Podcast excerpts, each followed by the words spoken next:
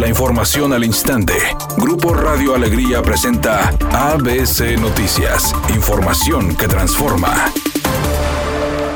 El alcalde de San Nicolás, Daniel Carrillo, informó que busca implementar un sistema de videovigilancia en al menos 800 puntos del municipio, agregando que en el tema de seguridad busca dar mayor facilidad a los cuerpos de seguridad y procuración de justicia en el Estado. Es un sistema de videovigilancia en toda la ciudad, empezando por el perímetro completo de la ciudad, las entradas y salidas, sobre todo porque es un tema de captación tanto de la movilidad, la captación física de rasgos de personas, pero también de vehículos, colorimetría, captación de placas y obviamente empezar con un perímetro para irnos acercando poco a poco a las estructuras de colonias. Aunque no especificó el monto a invertir en el proyecto, señaló que este nuevo sistema se llevará a cabo con recursos propios municipales, por lo que descartó endeudar al municipio con el proyecto de seguridad. Por otra parte, adelantó que el sistema de videovigilancia no solo servirá a San Nicolás, ya que se tiene pensado que la información que se registre sea compartido con los municipios aledaños y con la Fiscalía, explicando que los 800 puntos se estarán integrando a lo largo de los próximos tres años.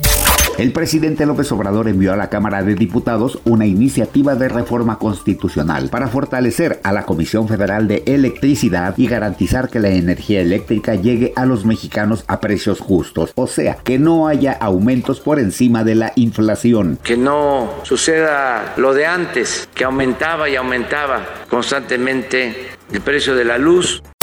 Editorial ABC con Eduardo Garza. Ya entraron los nuevos alcaldes, las promesas ya las hicieron en campaña, ahora concretarlas. No vayan a salir que se van a llevar un año en estudiar la situación financiera de sus municipios. El ciudadano desde ya ocupa soluciones. Olvídense de la luna de miel, resultados rápidos es lo que se espera, a poco no. Para las eliminatorias del mes de octubre en la CONCACAF, fueron considerados seis jugadores de los equipos norteños. Por parte del Monterrey fueron llamados Rogelio Funes Mori, César Montes, Charlie Rodríguez, Jesús Gallardo y Héctor Moreno, mientras que por Tigres únicamente fue considerado Luis El Chaca Rodríguez. Cabe recordar que en esta fecha FIFA, el Tri se medirá con Canadá, Honduras y El Salvador.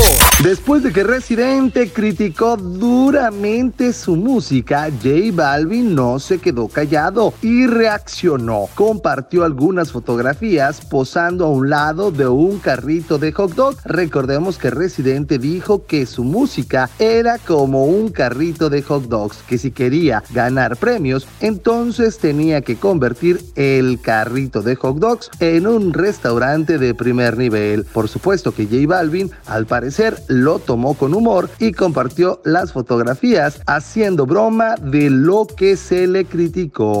En el municipio de Monterrey se están registrando dos accidentes, uno que complica la circulación en la avenida Morones Prieto, justamente en la casa que conecta con Félix U. Gómez con dirección hacia el norte. Los automovilistas avanzan a 5 kilómetros por hora en este punto. Y sobre la avenida Constitución a metros de llegar al puente de Revolución, hay otro percance, pero sobre la lateral para incorporarse a la avenida Fundidora.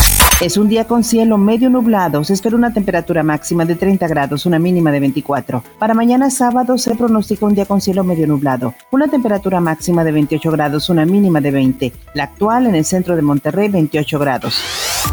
ABC Noticias, información que transforma.